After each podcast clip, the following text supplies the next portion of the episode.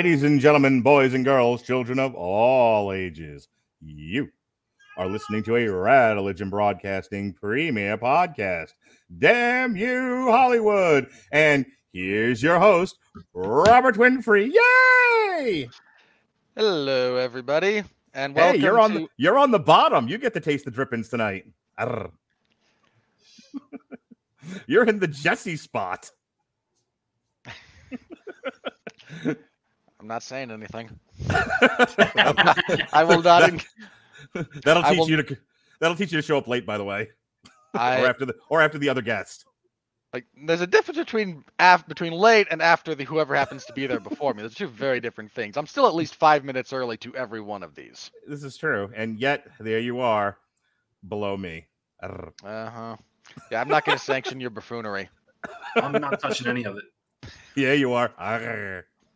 Damn it, Well- I'm on the wrong show. I'm doing the Metal Hammer of Doom extra. We'll start again, ladies and gentlemen. Sorry, go ahead. Well, now that Mark's got that out of his system.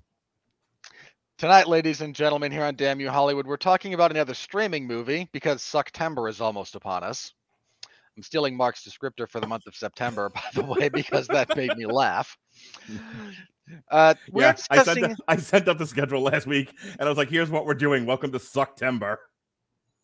He did I take it a lot of cartoons and bad metal. Hang on, you want to hear a lot of nothing, actually. well, for, here- for the record, everyone, the third voice you're hearing, because we're talking about a Sylvester Stallone movie, we couldn't do this without Pat Mullin, of course. Pat, Yes. how the heck are you? I never, you know, know when these opportunities are going to arise to uh, uh, review a new Stallone vehicle or something from Scott Speedman or you know Mark Dacascos or what have you, or a guy who looks a lot like Stephen Dorff, who I initially thought was Stephen Dorff, but it turns out he wasn't. No, not Stephen Dorff. So but I'm glad to be here nonetheless. we couldn't do this show without you. We've been waiting a year to do this because this was supposed to come out last June in theaters. But as I had to just explain to my wife, Amazon bought MGM. MGM took everything out of the theaters and said, "You're all streaming now. Good luck to you." Um, so, so September goes like this: upload season two. Okay, we're not even doing a movie next week. Nothing. That's true. Um, then the following week is Pinocchio, which is streaming on Terrible. Disney Plus. At the, I and the believe f- that's the, the so this will be the Zemeckis version. Yes. And then the following week is the Orville season three. ugh. so yet another week without a movie and then because uh be- because i really wanted to talk about this and i rearranged my schedule to accommodate this the munsters on a special wednesday edition because i'll be at clutch the, that tuesday You have you have So- one acceptable program out of four for an entire month. well i mean that doesn't count any of the metal hammer of dooms and stuff that we're doing you just you have one what acceptable program out of the category. I don't know how many. we're talking the wire season two doesn't that count for something I wasn't a big fan of The Wire. oh my god pat well that, that thank you for coming pat we'll get you out of here that's that's fine oh now you're on the Oh, bottom now Now I'm on bottom. Now you're on the bottom. You get to taste the drippings. Unless I'm a power bottom. Oh boy.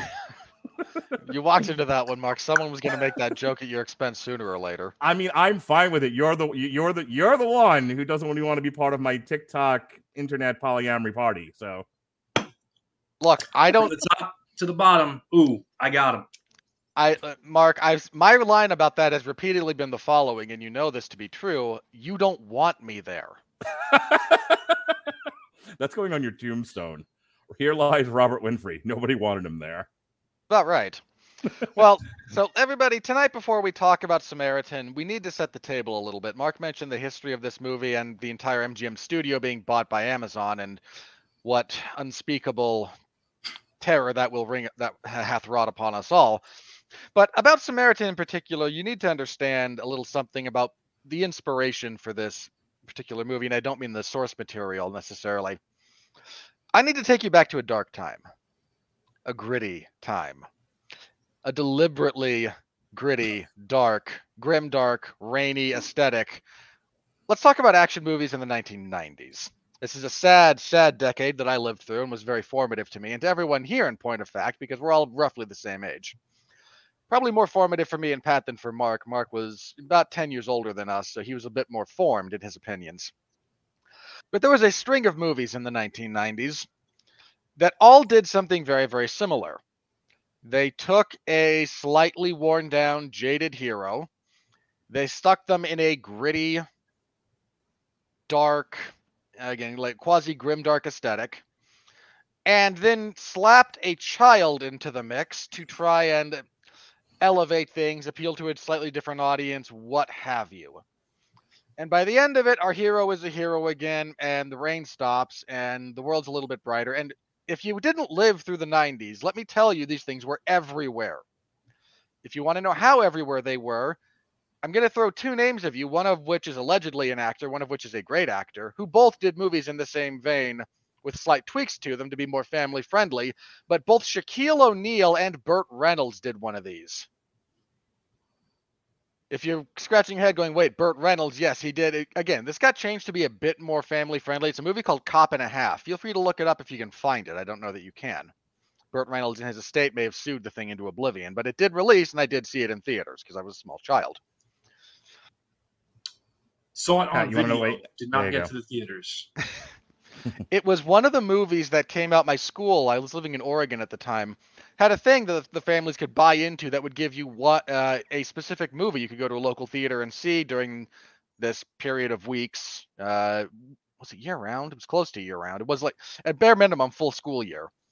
And every saturday like hey if you are a part of this you know subscription club model here's the movie go see it. And that was one of them. I saw the first flintstones movie that way uh, which about the less said the better. But yeah, Cop and a Half was one of those. Uh, yeah, you know they made a cop and a half too. I believe it. It's Um, with Lou Arnold- Diamond Phillips. oh, that's great. I'm gonna have to Although find that doesn't now. the math not work out on that? Like, shouldn't it have been like instead of cop and a half, like cop and cop, like or cop and cop and a half? I- Two cops and a half, maybe. I don't know. Like you, you, you would have to tweak that a little bit. Yeah, Arnold did a couple of these, depending on how you want to qualify Last Action Hero and or Kindergarten Cop.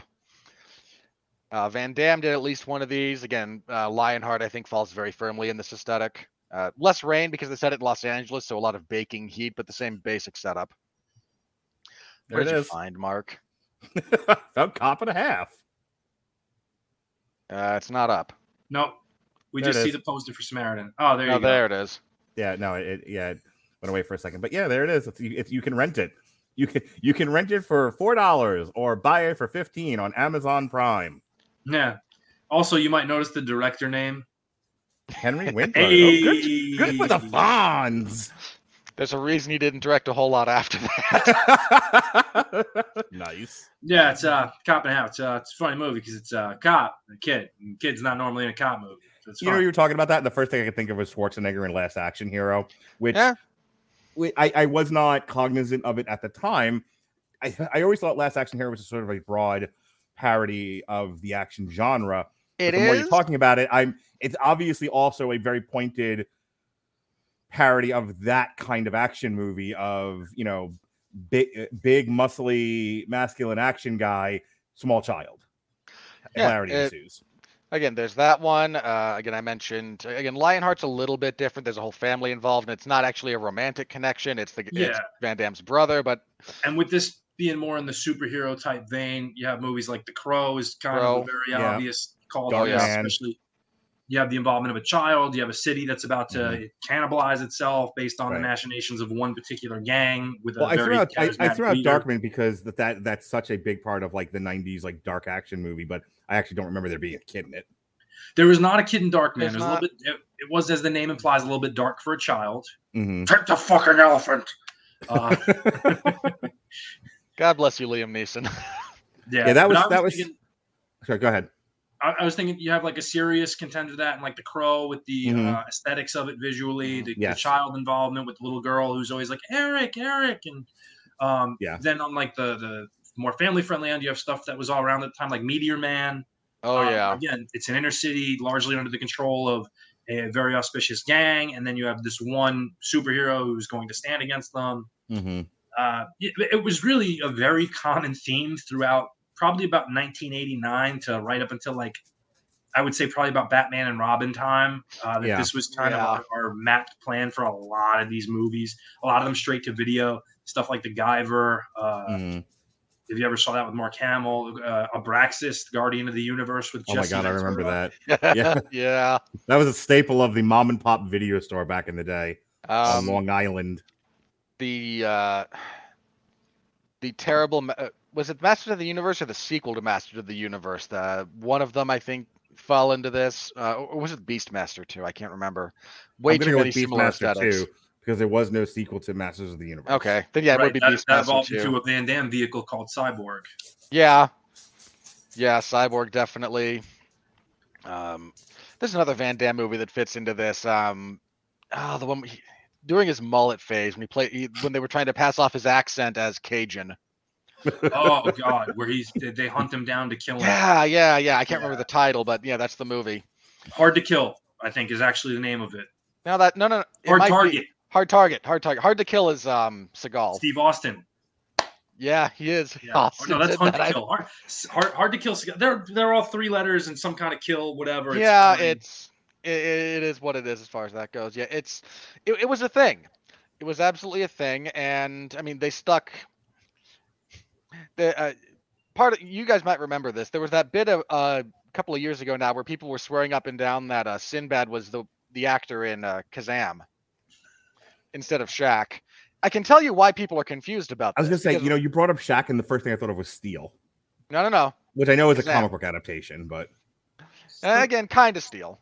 still Mhm. kind of fits. Kind Yeah. of fits, yeah. Uh, but yeah, Kazam, where he's this j- where Shaq is supposed to be this jaded genie who is found by an- a, a troubled young kid, and the kid is the one who kind of gives him a reason to live and hel- helps show him around the world. Uh, but around the same time, there was a Sinbad vehicle called First Kid, where he played a Secret Service agent assigned to protect the president's child, and that's Right. I think that's where a lot of the confusion came from as There far was, as there that was went. a point in time where Sinbad just made a bunch of really fun movies, like 1st Mhm. Kid, House Guest uh, was probably one of my favorites. Oh, I forgot So- House Guest, he was yeah. the uh you know Sinbad people don't know now but Sinbad back in his time was actually one of those big crossover African American comedians that had a dirty routine but he cleaned himself up and got got himself a lot of vehicles that were family friendly not the least of which was he was the counselor on a different world which was the Mhm. Cosby show spinoff Walter. Yep. Yep Yeah, So, he Robert- was uh, he was kind of Chris Rock before Chris Rock, and he just burned out a lot faster than Chris Rock. a lot But- well a lot of them did I was thinking more like Martin Lawrence you know like Martin Okay, Lawrence yeah, yeah, yeah. came up dirty and and then was in a bunch of you know very fam- family friendly clean movies he had a sitcom too that was always the pattern That wasn't family friendly though. No, it was not. what uh, martin Fifth floor. i was that was the pattern though wasn't it back in the day it was like you you would come up um with your dirty routines and then you would get your you know you'd get your shot on like the tonight show or something and then you'd be seen by mainstream america Send and him then to somebody this pilot. And then yeah, and then somebody would whisper in your ear like, "Clean up your act. We have a possible shot at a sitcom." Yeah. and that was always like, if you got a sitcom, the next step was movies. For you know varying degrees of successes, that was that was always the pattern. But so take us back to So, we have this we have this whole era of '90s movies. Yeah, yeah. And the reason we have to talk a little bit about that is not. Um, I believe the comic this is inspired by draws heavily on that inspiration. Mhm. I'd have to double check that, but I'd I'd bet a lot of money on it. Yes, You have to understand this aesthetic choice and this artistic choice to understand that Samaritan actually works better as a bit of a lampooning. Mhm. Um, it's it's a lot. It's actually a fair bit fun in its own right. Uh, much more so than I expected going into this. I expected it to be total crap, and it's not total crap. But See also Final Fight and Streets of Rage. true. Unfortunately for this movie, and this I'm going to go into the plot after this, but the problem that this movie runs into is the problem a lot of these movies ran into, and I think it's. If I were to guess why Darkman did not have a kid, it's because Sam Raimi, in his infinite wisdom, knew Mhm. you don't work with kids. Yeah. mm-hmm. But I think You also don't work with kids. th- I, this was the right movie to pull out of theaters and put on Amazon because people like us will find it and will watch it, but it would have never have made money in the theaters. And I want to add on to that this very specific point. There's a lot to enjoy in this movie. There's a lot to appreciate if you're the kind of person that appreciates these kinds of movies. But when you think about like the greater kitchen table conversations we're having and the kinds of movies that are being made, you know, the very sort of thing that tweaks Pat Mullin's nipples on an ongoing basis. This is Jackson so antithetical to the kinds of movies being made now. Like this is almost particularly the superhero movies. yeah, Yeah. this this is almost somebody like flipping the table over and being angry about the state of movies and going, "I'm making this as a response to that." And I wish it had been better because of it. Like it's not this isn't good enough to satirize or editorialize the state of superhero movies or movies in general. It's just good enough to be enjoyable for people who like dumb action movies. We can come back to that. Yeah, that that's more or less correct. So, uh, anything else we want to say before I get onto the plot of this? Let's roll. All Hit right. it, baby. So we Get to the chopper. Sorry, wrong, wrong, wrong movie. wrong movie, wrong actor, wrong genre. Hey, guy hey, hey! That's who we're talking about. I need your boots, your clothes, and your. mo- Damn it! I can Now you're doing it on purpose. Like I'll, I'll give you the first one, just you being weird, like like your brain not working. I'm not giving you the second Let's one. fix it. Bison, I'm gonna eat you so hard.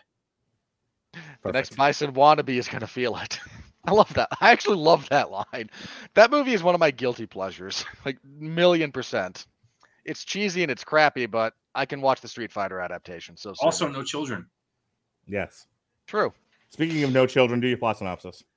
So we follow characters set in Granite City, which should tell you everything you need to know about the aesthetic of this movie. Uh, anytime, anytime your sit, anytime your location is named blank city, it's never a good sign. I mean, Edge City and the Mask, whether that's the movie or the I see you movie or comic, yeah, just not a good thing. So we're in Granite City, which has a couple had a couple of superheroes a few decades ago called Nemesis and Samaritan. They were twins, don't you understand? Not identical, but fraternal. and they were I adore the fact that you have taken my "Don't You Understand" and made it your own. Thank you. I really wish the fact that the other brother had been actually played by Frank Stallone, but we didn't get that. that would have been really cool. You know what? It also would have been funny if they just gotten like another action hero, like like a kind of an Expendables thing, like his brother was Schwarzenegger or something. No, No. it should have been Frank. It- It's got to be Frank, and Frank has to talk in his Sylvester in his Sly impression Okay, perfect. Moving on. because he does the best Sylvester Stallone impression. It really does. Uh, these two superheroes fought to a mutually assur- assured destruction in a power plant, and the city has gone down the tube since then. But a an underground group of people is looking for Samaritan. They believe that Samaritan, the hero, still exists out there, and there's something of these clues in the background that we never actually get to see tracked down or followed on. We're following a kid as he is indu- as he is tempted towards a life of crime by not Steve Dorff. I had to look two or three times to make sure that wasn't Kiefer Sutherland from uh, from you know in a DeLorean. I thought it was Stephen Dorff, like with a bad dye job or whatever, and turning back the time machine a little bit and looking pretty good. Maybe there's Uh, somebody, maybe there's like somebody out there who's just like genetically making actors, but he's taking different DNA, and and this one was the DNA of both Kiefer Sutherland and Stephen Dorff. Would Guess explain how we got Skeet Ulrich at one point. That That's would. true. I think He- we're he onto is- something here. He is blue light special Johnny Depp. oh my god. oh you my tell me bet- I'm wrong. No, between Skeet Ulrich, fucking Johnny Depp, and Greco from um 21 Jump Street. Help Richard Pat. Grieco. That's the one. all all genetically the same guy. More or less. So, uh, who's what's the name of the actor who plays our villain in this? Since you had to look it up, Mark. Uh, okay. Uh, Look it up Um, for me because it's gonna no, bug me now. Pil- I, I, Pil- alright. Pilou Yeah, as Pilou- Bike. As yeah, as Cyrus or Nemesis Okay. 2. Okay, I yeah, he he was familiar enough, but I couldn't remember his name. Mhm. Uh, anyway, so our our young, mostly protagonist is tempted to follow a life of crime as he is indoctrinated into gang life, partially by uh, again, our primary antagonist here, not Stephen Dorff. I will alternate between calling him not Stephen Dorff and not uh, Kiefer Sutherland, just for the sake of amusement, who is uh, very much pro Nemesis. They try to frame the conflict between Samaritan and Nemesis as a conflict between freedom and authoritarianism, and it, eh, bad writing. But along the way, our child protagonist runs across Sylvester Stallone, who lives across the street from him. And Sylvester Stallone saves him from being stabbed by gang members, and in the process, kind of reveals himself to be superpowered. So the kid goes, Well, you're a Samaritan. And Sylvester Stallone says, No, I'm not. Samaritan's dead. Stop following me. You bother me. And the kid, being a kid in these kinds of movies, is undeterred in the face of this and continues to pester him about what it was like, who he is, why don't you help more people, why do you waste time fixing up old junk. Dogged determinism of a child obsessed with a superhero. So gender swapped. Com- whole character. so gender Not now, swapped. son. I'd love to talk to you, but I got a really big show I got to head out for. So gender swapped Kamala Khan continues to stalk Samaritan. oh, that's gonna get us in trouble on Twitter. if at any point I care, I'll let you know. Yes, sir. that uh, the long and the short of this is our antagonist, not Kiefer Sutherland, founds Antifa and starts riots. Tell me that wasn't what you thought that first time I'm, I'm the laughing as hard as I am because it's like this really does seem like a bunch of just angry white men just all kind of sitting around a table. Like, what are we mad about? Well, we're mad about this shit over here. Good, we'll use that in the movie. What are we? Uh, what else are we angry about? And like, that's And- not a criticism. I adore this movie because of it. So not Kiefer Sutherland has also found has also tracked down the mighty Hammer of Steel. Uh, Cyborg Superman, played by Shaquille O'Neal, who we talked about, the, the, the sledgehammer that is magical. Uh, he's got that, and that is his weapon of choice, and he takes on the Nemesis name and ideology because we're all Nemesis. How much and you he starts bet? that- inciting How much you want violence. to bet during the script writing process? They were like, "What do those Marvel guys have for weapons? Well, one's got a shield. Well, that's dumb. I'm not you doing that. One's got a suit of armor. That's too. That we can't do that. That's too much of a rip. How much? How much do you want to bet? It's because Antifa's a bunch of commies and they they couldn't use a sickle, so they used a hammer. That's. I bet that came up, but they, I, I bet they totally were like, "What about the one that Chris Hemsworth plays? Yeah, the the, the, the God guy. He has a hammer. That's fun. We can beat people with a hammer. That's fine. Uh, and as the city begins to devolve and fall t- closer and closer to chaos, uh, again, Sylvester Stallone and this kid become a little bit closer. They form a bit of a friendship, but this all somewhat predictably goes badly as not Kiefer Sutherland abducts the family and tries to lure out. Once he realizes that Sylvester Stallone is believed to be Samaritan, he draws him into a final conflict. They fight once again at the power plant in question. Sylvester Stallone reveals that no, I'm not Samaritan. I was Nemesis. It was me all along. I'm not the good guy. I'm the bad guy. He then proceeds to violently murder a bunch of people, like you do. Because it's the Uh, '90s. Because he's the bad guy. He is the bad guy. He pulls a toothpick out of his mouth and everything. Uh, High he, five, he, Pat. ki- he murders a bunch of people, including not uh, again not Stephen Dorff, and I was hoping you go back to Dorff because you were getting Sutherland heavy.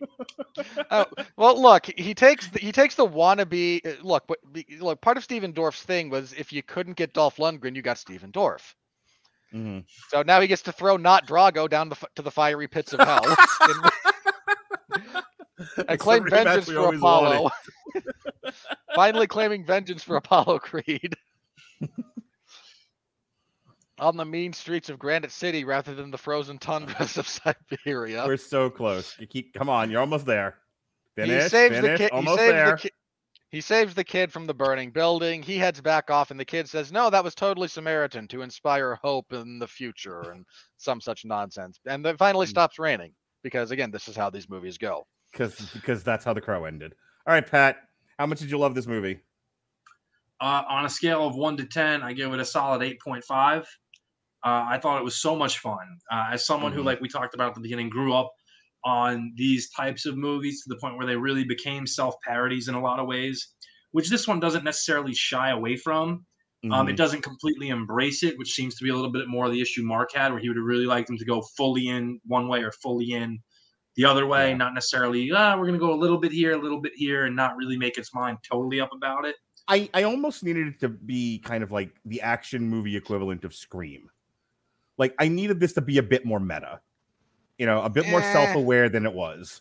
I'm I'm okay with it not being it only because Mhm. that's never been Sly's strength when he does try to enter the world of parody and stuff like that. that's fair, but I think this movie called for it, and then then maybe didn't need. Like I think Stallone producing it would have been okay, and maybe he could maybe he could have been Nemesis, or he could have been what is portrayed to be Nemesis in the beginning, and that's his whole role. But the star is somebody else.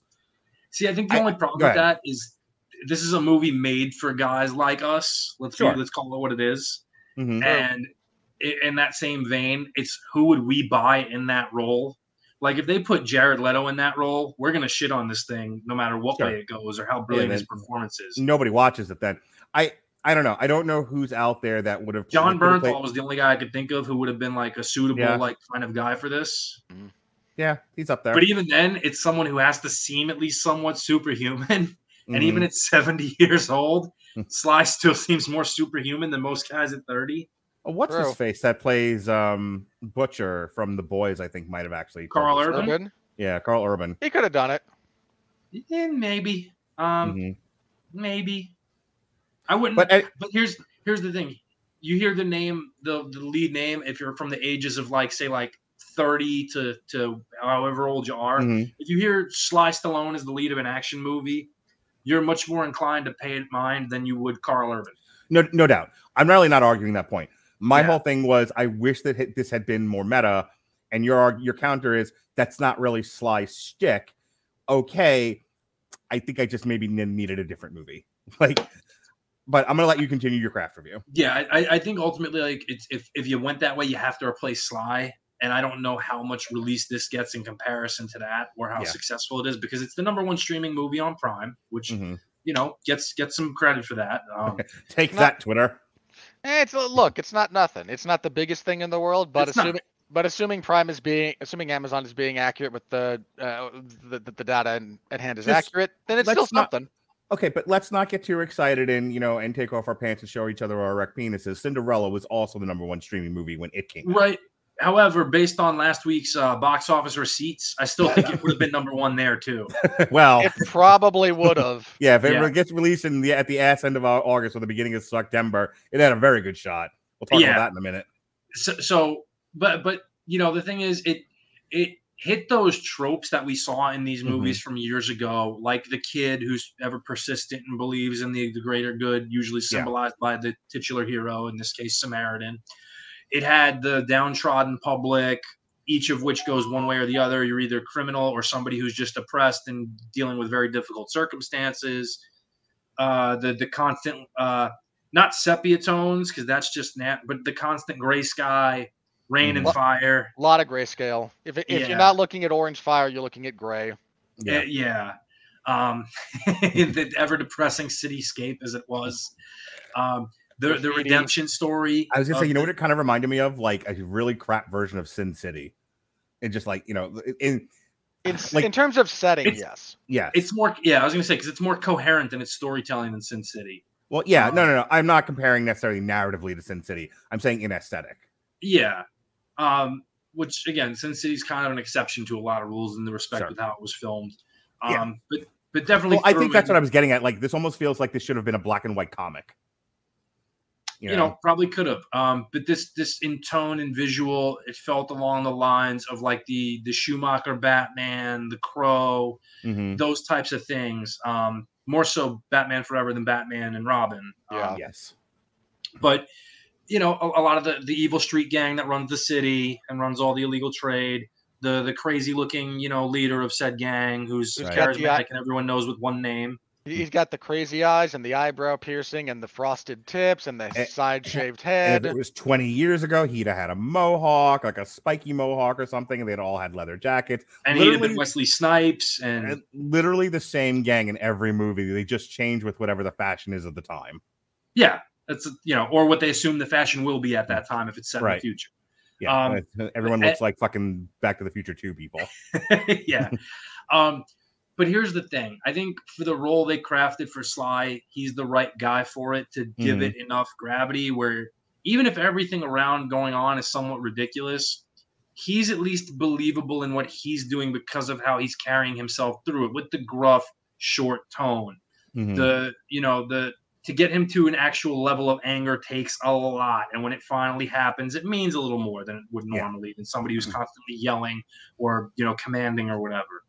There were the little superhero tropes in there where you find out all his weaknesses if he overexerts himself or if he faces grave bodily injury, he has to find a source of cooling to cool himself Right. down or his heart will explode. Can I quick jump on that point because I was thinking Yeah. about Black. I was thinking about Black Widow and how they dropped Scarlett Johansson from um, the moon, and she landed on her head, got up, you know, Low landed on her head, uh, yeah, land, landed on her head every step of the way down, got up and brushed herself off.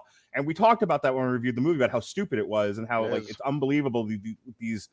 And I don't mean to tweak your nipples here, Pat, but like with these Marvel movies, these people take an unending amount of damage. They deal out an unending amount of damage and narrow your scratch on people. Or you have the polar opposite of Man of Steel, where they wrecked an entire city in a fist fight. It was nice to see restraint. And I talked a little bit about this with the Gray Man, where it was nice to see an action movie where they're not either wrecking the city or able to absorb so much damage to make the whole thing completely tensionless. Like he can, he That was- he, go ahead. and that was the thing where there is there are stakes there is a way for him to be hurt there is a way for him to die and he Right. faces that danger and they set it mm-hmm. up and frame it for you where where's his big climatic fight it's inside a burning building Well, when he when he when the thing I wanted to draw attention to is when he takes on the, the ruffians to save the kid the first time, he just kind of tosses them around a bit. He isn't th- he isn't like lawn darting like Rey Mysterio, you know, got guys left and right, and they're you know, and despite the fact they would have broken craniums and necks, they just get up and like brush themselves off and like, oh, he's he's mean and run away. Like they got sufficiently beat up, but he's obviously holding back, and I like the fact they went out of their way to do that. right and i, I compared it to uh uh f- what- what- the wolverine where Mhm. essentially they frame the narrative where nothing can kill him he can't die there are no stakes Right. Nobody cares why should i care then he's going to do whatever they're not going to be able to kill him let's move on Right. Whereas this, they they could put the fear, and honestly, because it's not a franchise per se, Mhm. there is the thing, and because Stallone's older and there's a condition, will they kill him off? Do, is Right. that how this ends? And I think that was framed better than a lot of these movies, where the stakes were actually, you know, on the table, and not well. They're not going to kill this character. We're going to move on and see another one. We know that they've got eight movies featuring him in development and so on. Mhm. Um, and I think that was better. I think that worked to this this advan- this film's advantage. Um, I think going with a lot of unknowns aside from Sly helped um, Mhm. because there weren't expectations set around certain characters and how they were going to be Yeah. framed. Yeah. I know that uh, Javon Wanna Walton is on uh, Euphoria in a recurring capacity. I don't watch Euphoria. This movie is not really for the audience that watches Euphoria. Mhm. Not Um, even to the- aware of what Euphoria is. So to the best of my understanding. Um, so I wasn't really familiar with them. And while the entire idea of the kid is the annoying kid in all these movies, I actually think he did a fairly good job, especially in comparison to watching some of those older ones. Yeah, I was gonna say Yeah. compare. You know, on the scale of Jake Lloyd to the kid from The Sixth Sense, I would give him about a six or a seven. He, he, I, I thought he carried his role well. He's doing the best job he can with the material he was given. And that's the other point. It's you know, it's not as though I think he's bad. I think there are certain parts he's just painted into a corner with the writing and has to Right. do what they direct him to do.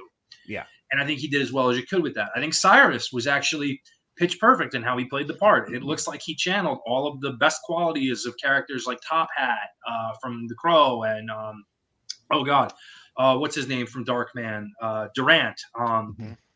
And, and he channeled all these characters, and I think he took the best elements of them and put them together without ever coming off as goofy or silly or ridiculous. Yeah. And I, I thought he worked well in that vein.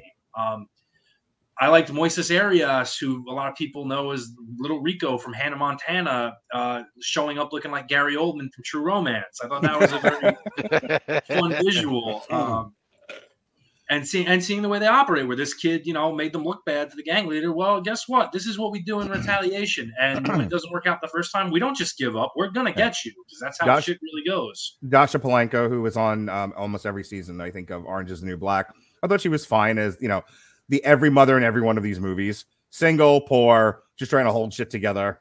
you know. Well, at least look, I'll give her credit in this one, be, and this is due to both the performance and the writing. She's never grading. Yeah.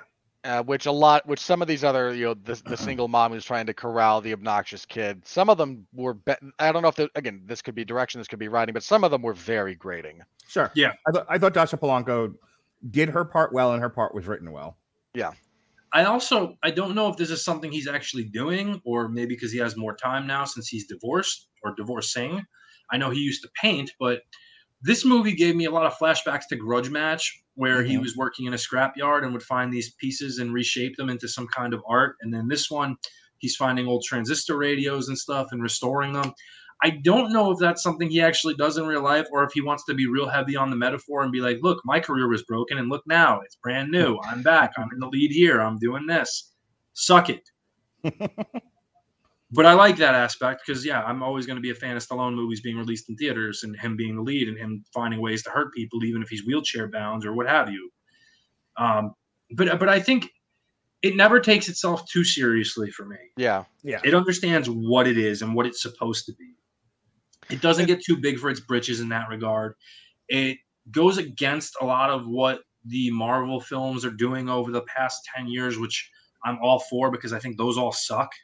Uh, I yeah, I think they're all trash. And you know, this is somebody who grew up on Marvel comics and loved them to you know forever and would never ever hate Marvel movies. No, these all suck. This is even though it's formulaic in the sense it's formulaic for stuff we haven't seen for 20 years. Yeah. and is a little bit of a breath of fresh air in that respect because it's been a while. Maybe it's, It's a- time to revisit one a- or two of these every so it's a throwback, but it you know it has the luxury of existing in the in the time of streaming to where you can put a throwback out there. It'll find its audience, and it's okay because you need an infinite. As Robert and I have talked about just as much as last week as any other time, you need content. And you and yes, there's going to be some general content out there that gets wide audience stuff, but there's also going to be a lot of niche content out there. This fits nicely in the niche content area. and, let, and let's be honest, like a lot of the when when those films were really petering out, like I said, around like Mhm. 97, 98, give or take. Yeah. And you know, it was kind of at a point in time where I think we had just gotten Spawn Mhm. and we had just gotten Which Blade, is which Spawn is also in that in the same vein, by the way. yeah, Mhm. and we we just got Blade after that, which was Marvel's first cinematic success, and Yeah. kind of started, you know, once Marvel got oh, oh look, we're not financially destitute anymore, and we had something successful. We don't have to sell case off of- our the we don't have to sell off the rights to all of our adaptations left, right, and center. Yeah, and it was a case of where it was like, okay, well, we can do a different kind of movie now because Blade, Mhm. even though it was dark, was a very different movie. It was a supernatural movie. There was a lot of blood, a lot of violence, more so than we were used to seeing even in the darker movies like Spawn.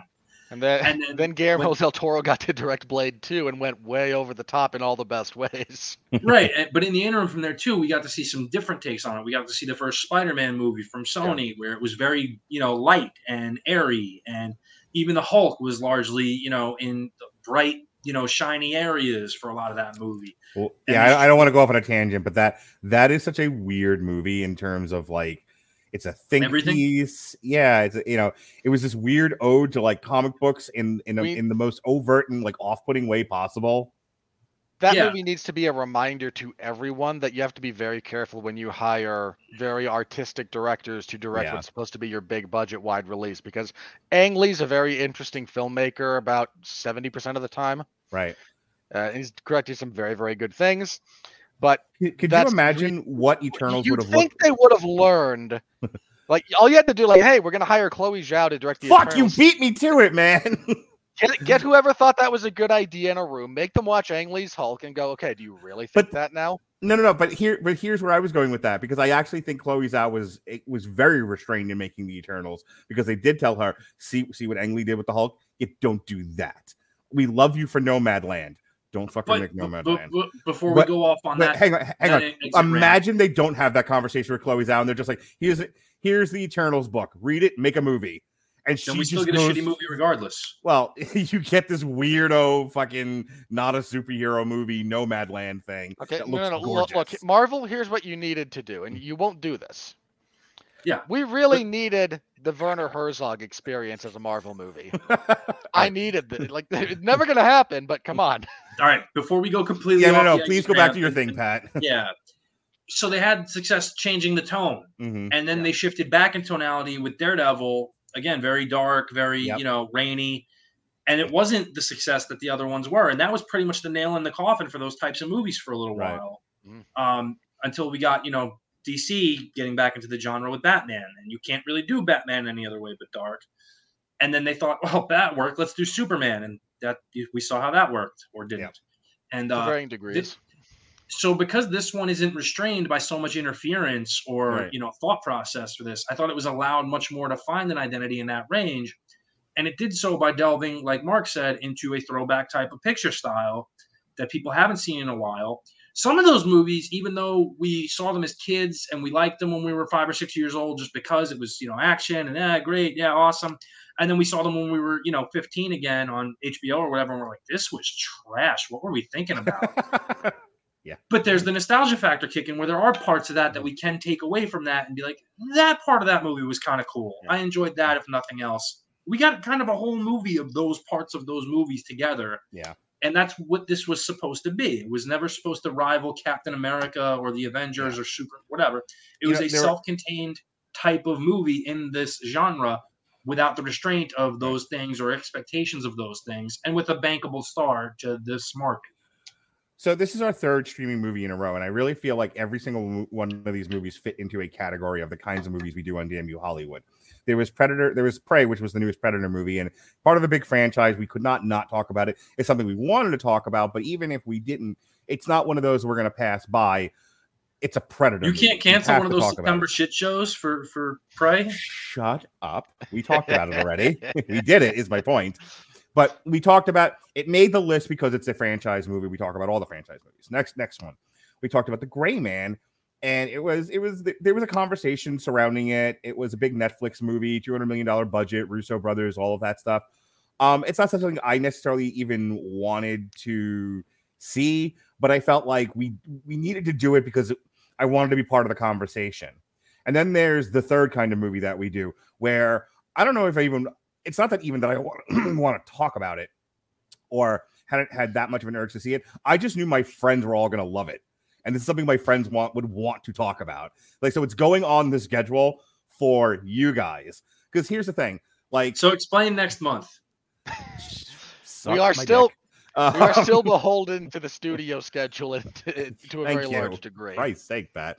My point is like this is and this is why I don't our have I don't I don't have a lot to offer to the craft review because it's one of those things where like I would have watched it. I might have even watched it with my son and then not thought about it. It's this is a wonderfully disposable action movie. This isn't we're kind of having a remember the good old days conversation. And yes, there was a lot of craft things that you did bring Oh, up. for crying out loud! How could I for?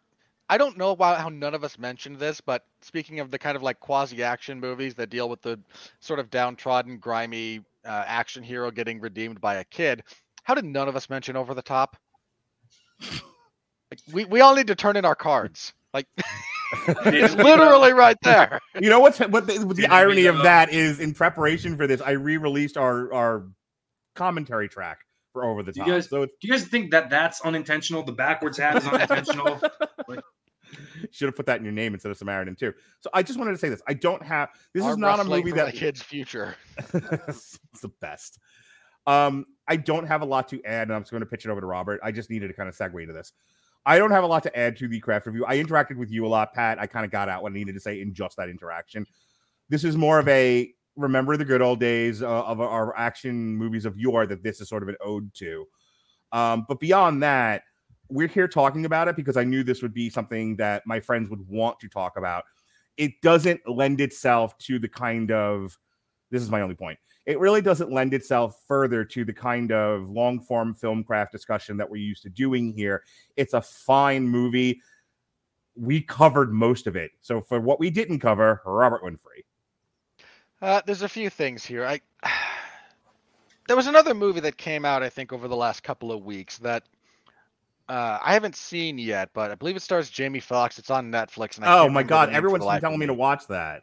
Day Night shift. shift, I think. Yeah, day shift. Sorry. Day shift. Yeah, here's my problem with that. That movie is also a, a wannabe throwback to 90s style action cinema. Okay. I was wondering where you were going with this. Here's the problem with that movie, and it's not so much the problem with this one. but uh, I'm going to speak to a, a, a. The 90s were a very unique time. Again, a very dark time. A lot of bad stuff came out of the 90s. Grunge music. I'm looking squarely at you, by the way. Uh, so there's a lot of stuff that came out that's just been a blight on culture. There's there was some good stuff though, and the problem with a movie like Day Shift and a movie like this is if it was made in the 90s, there's a bunch of little things that would be done that would have been done different that would have made all the difference in the world. Yeah. In the ca- in the case of this one in particular, our entire final fight is so obviously green screened, it's painful. If you made this in the 90s, there would have been fire. And it there would have been some weight to what was going on in the background to complement the weight of what's going on in the foreground because Stallone and his stunt double uh, do an admirable job of lending a little bit of physicality and gravitas to that fight. It's still not great. The choreography in places is a little bit iffy, but it's a our entire current understanding of fight choreography basically comes into being in the year like 2003 yeah.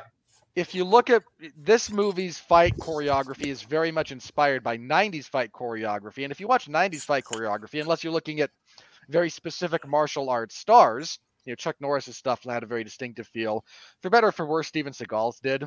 But if you're looking at the more generic stuff you know even van damme stuff i mean i know he got i know he's a legitimate martial artist but watch his stuff it's all very samey. Watch the Uh, quest. Which i have and i actually enjoy at least the first half Yeah. Up until the fighting. as an adventure movie, the quest is legitimately good. Once they have to actually fight, it's like, hey, there's all these different styles, and you get some talented people, but they're jobbing out to untalented actors because that's what we need. We need we need Jean Claude Van Damme to fight the big Mongolian guy. and you know, Van Damme's fights are Van Damme's fights are all very much Van Damme's fights. There's not a tremendous amount of variability there. No, this is this is Arnold fight choreography. Yeah, th- yeah. This is Arnold. Uh, this is you know, Stallone when he's not doing Rocky. Bruce Willis. Will it? Oh yeah. Um, depending on the movie, Mel Gibson, because depending on the movie, like any time when when the fight choreography called for Mel Gibson to put in effort, he would do it. Like the reason, uh, in fact, fun fact, that entire final fight in Lethal Weapon, like the reason that looks so good, is because of who was largely the fight choreographer for it. It was partially choreogra- choreographed by the Gracies. That's why it ends with a triangle choke. I apologize if this is going against what you were talking about, but I kind of like the fight choreography in this movie, if only because it's so simplified versus where we've come to with like gung fu and you know some of the very over stylized fighting Yeah. or the pseudo realistic kind of fight choreography that we get nowadays. It was kind of nice to kind of go back to pushing and shoving. Yeah, the point I was making was this that's the kind of fight choreography this is. And Mhm. that has merit. Like there's there's nothing wrong with that when you know how to use it. It's like Right. anything else, it's a tool. And it works here. And you know, uh, the acting is all again, everyone kind of nails the role they're supposed to do. Uh, the other thing missing from this, and again, this is my problem uh, relative to Day Shift. If that movie's made in the 90s, one, less CGI, two, a lot more blood, three, boobs. Hmm, boobs. Like, we were all there. We were all a part of the 90s. Like that's what you got in those kind of movies. Yeah, you there's. Either, there's there's either a consensual love scene between the lead and, and the, the Mary Sue, or there's a rape scene between the bad guy and the Mary Sue. It's one or the Well- other. Or or you shoot up a strip club. Right. Hey, strip club's more like 80s, I think. Yeah, that's true. Like, like that's more like very early 90s. In the nineties, it was more raves. That that's when they got they went heavy on shooting up yeah, a rave. yeah. Is you you would have yeah would have had some kind of underground party where But here's the thing: you could have done boobs still because there's always a half naked chick or a chick with like you know ma- uh, black tape on her boobs dancing in a cage somewhere. Not Yeah, in City. Mm-hmm. apparently not. We'll go for every vice except the oldest.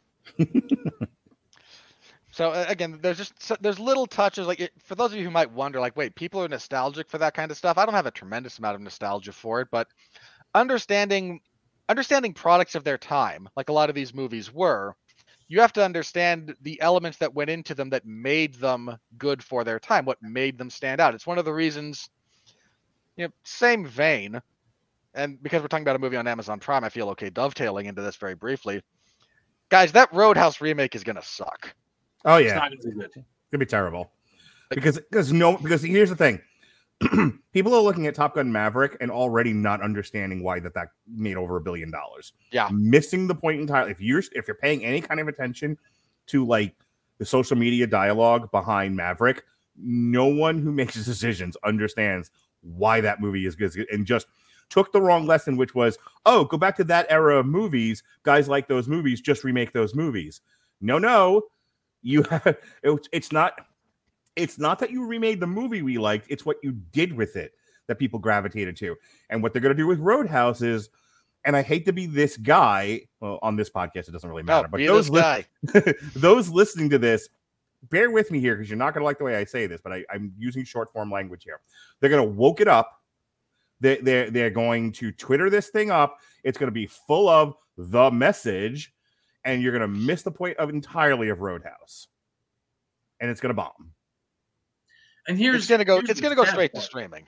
Like, But but even there's on no way that releases. on even on streaming though, like it's it it's okay. So it'll probably be well watched, which is all anyone cares about. But it's going to be like zero audience reaction. I- zero you know what? au- I'm Audience gonna- appreciation for it. I'm gonna go out on a limb and say it's actually not gonna be that well watched. Like it'll do fine, but like if you get down into the nitty gritty, like look, they'll Mhm. crow about it being on some like scale. It did well wh- when we put enough It was the most on watched movie of that weekend, but everyone, but it was like Labor Day and everyone was cooking.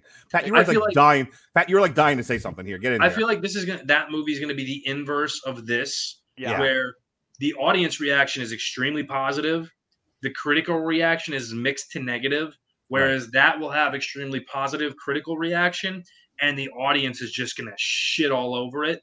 And and it's a shame because I think Gyllenhaal is actually a very well cast guy for that role, because you know people look at Roadhouse, oh, it's a man's man action movie. Yeah, Swayze was in Dirty Dancing two years before that. Yeah, this, this Right. was his first. Yeah, they tell the story about that. Like this Hang on, his can we- can we talk about that for a second? Dancing. because because it almost sounds like, and I don't think you are, but because somebody else who doesn't know you as well as I do might think you're like saying Dirty Dancing is a pussy movie.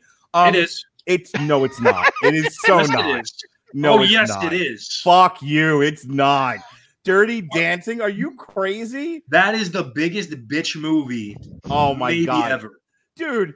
It All is right, well- okay. Hold on, hold on, hold on. It's not the biggest bitch movie ever. It- top ten easily. Number No. one, no. Nobody puts baby in her corner. They're like, you know, Yeah, what a like, gay he's sne- line. He's sneaking her down to like fucking, you know, grindy dancing in the basement of this hoity-toity club. By the What's by the way, you? how how far how far away are we? Do you think from a Dirty Dancing remake? Not far enough. and they've done one. I think it's like a lat. Hang on, I'm gonna look it up. I think they've done like. sequel, A, There's, there's a, I know there's a sequel. There's the sequel. It's like Latin Ni- or Havana Nights. yeah, I was gonna say like they, they've done other versions of Dirty Dancing. No, And it but, doesn't but work. again, here's the thing. Okay, he was in that pussy movie in 1987. Roadhouse No, comes out in 1989. Okay. Okay. Hang on. Hey, okay, hang on. not- Dirty Dancing Havana Nights was a 2004 prequel. you're right. Fuck. Whatever. and It's a not- made it's for not and there was a, hang on, this is even better. And there was a made for TV remake in 2017. I refuse to look. If it's made for TV, does it actually get made? doesn't count. No, it doesn't count. But but again, he he made that pussy movie in 1987, and then does an Ultimate Actioner all timer in 1989. I know that Gyllenhaal is not the somebody that people think of immediately as an ass kicker, but one, watch Southpaw. He's very good in that and a believable ass kicker in it. Two, he is very much in the vein of a cute boy leading man type guy like Swayze is, who can become a believable ass kicker with the right choreography and the right story behind it, and the right guy training him for physique purposes. I have cut so many shows this year, and I cut more shows that were planned for the future. Not enough. Uh, but shut up. But I will put Dirty Dancing on the schedule just for on trial it with you. We need to have a further I'm not discussion watching that about this. fucking movie again. I don't need you to watch it. You can. I'm pretty sure you can do the same argument in long form at a later date. I, I do not want to talk about Dirty Dancing any more than we already have tonight. Let's move on. Oh, I he agree. dances. Oh, she had an abortion. Oh, her family's conservative. Oh, her name's Baby. Hey, be nice Oh. to Jerry Orbach. all uh all hate mail to Sean Garmer, I guess, because Pat that's not on Twitter. all right, finish up. We're, we're almost If you hour. like Dirty Dancing, that's great. If you have a vagina or like boys. And Mark's Please not continue. trying to figure out which cat, which of those camps he falls into. uh, Yeah, look, my, my gripe about the Roadhouse remake is one, I don't think they're gonna write it properly. You- can't. We're you still can't- talking about Roadhouse. Hang like, on, give me with Give me two minutes. Okay. Uh, again, they're gonna write it poorly. Gyllenhaal, I, I don't know. I, I struggle with him as an action guy. Like, it's not that he can't do it, but I struggle with him as the lead. Like, my, my rule with Jake Gyllenhaal is the following: it's not that he's a bad actor; he's a very good actor. Mhm. But if Jake Gyllenhaal is your lead, that's kind of a red flag because he's almost never the guy you want in your leading role. His films where he's the lead traditionally do not gross a lot. To be fair, I, yeah, like like that's my problem with it. Again, it- it's an indicator. It's not that it's not that he's bad, but it it, it speaks to something else about the overall overall zeitgeist of the film. And they've hired Conor McGregor to do something in it, so God to be Terry. Funk. He's also a lefty. Uh, Yeah, but Terry actually had power when he punched. now that I've annoyed the few MMA people who I watch. Um, hey, look, the cult of Connors come after me before. They're welcome to try again. Uh, yeah, I'm yeah, I'm, I'm torn on that because I don't think this is the last thing I'm going to say about Samaritan because it, it's- Commando's it- also a very gay movie, Mark. Just so you know, I'm not a huge fan of it. You just hate it because Alyssa Milano's in it. That doesn't help it. But also a dude dressed clad in leather as the bad guy, no good. Come on, that chainmail tank top. I was off so gay, but I couldn't tell anyone. Sorry. Let off some steam, Bennett.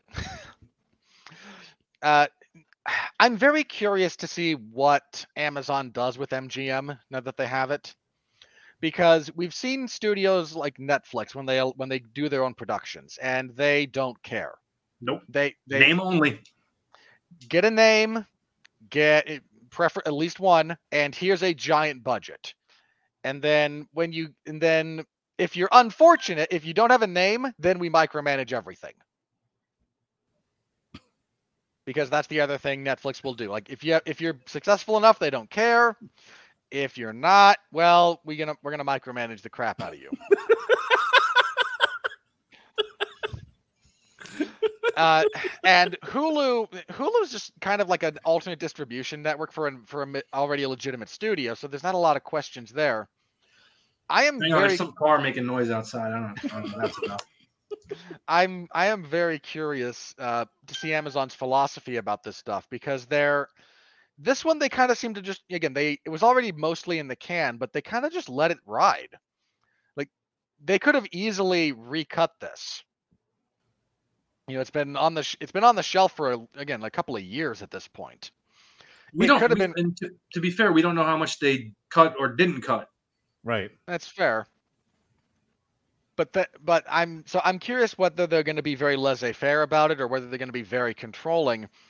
If they, if Amazon Prime's original material becomes a bit more, is a lot of stuff like more in this vein, like stuff that's aware enough of what it is to not be pretentious or to be completely stupid, then I, it, it it'll wind up with a really interesting kind of position in the market. But we're gonna have again, we're kind of gonna have to wait and see what the uh, what where that pans out. If you're a fan of again, kind of still Sylvester Stallone action movies, you'll probably enjoy this. There's a lot. There is stuff to be enjoyed and appreciated. I feel like too, though, part of it is is if you are in the, the market of people who, you know, are sick of the Marvel formula, which let's be honest, there are a good amount of people out there who are tired of what they're doing. It's not just me, you know, they're gonna probably gravitate more to something like this than they would normally, only because out of spite.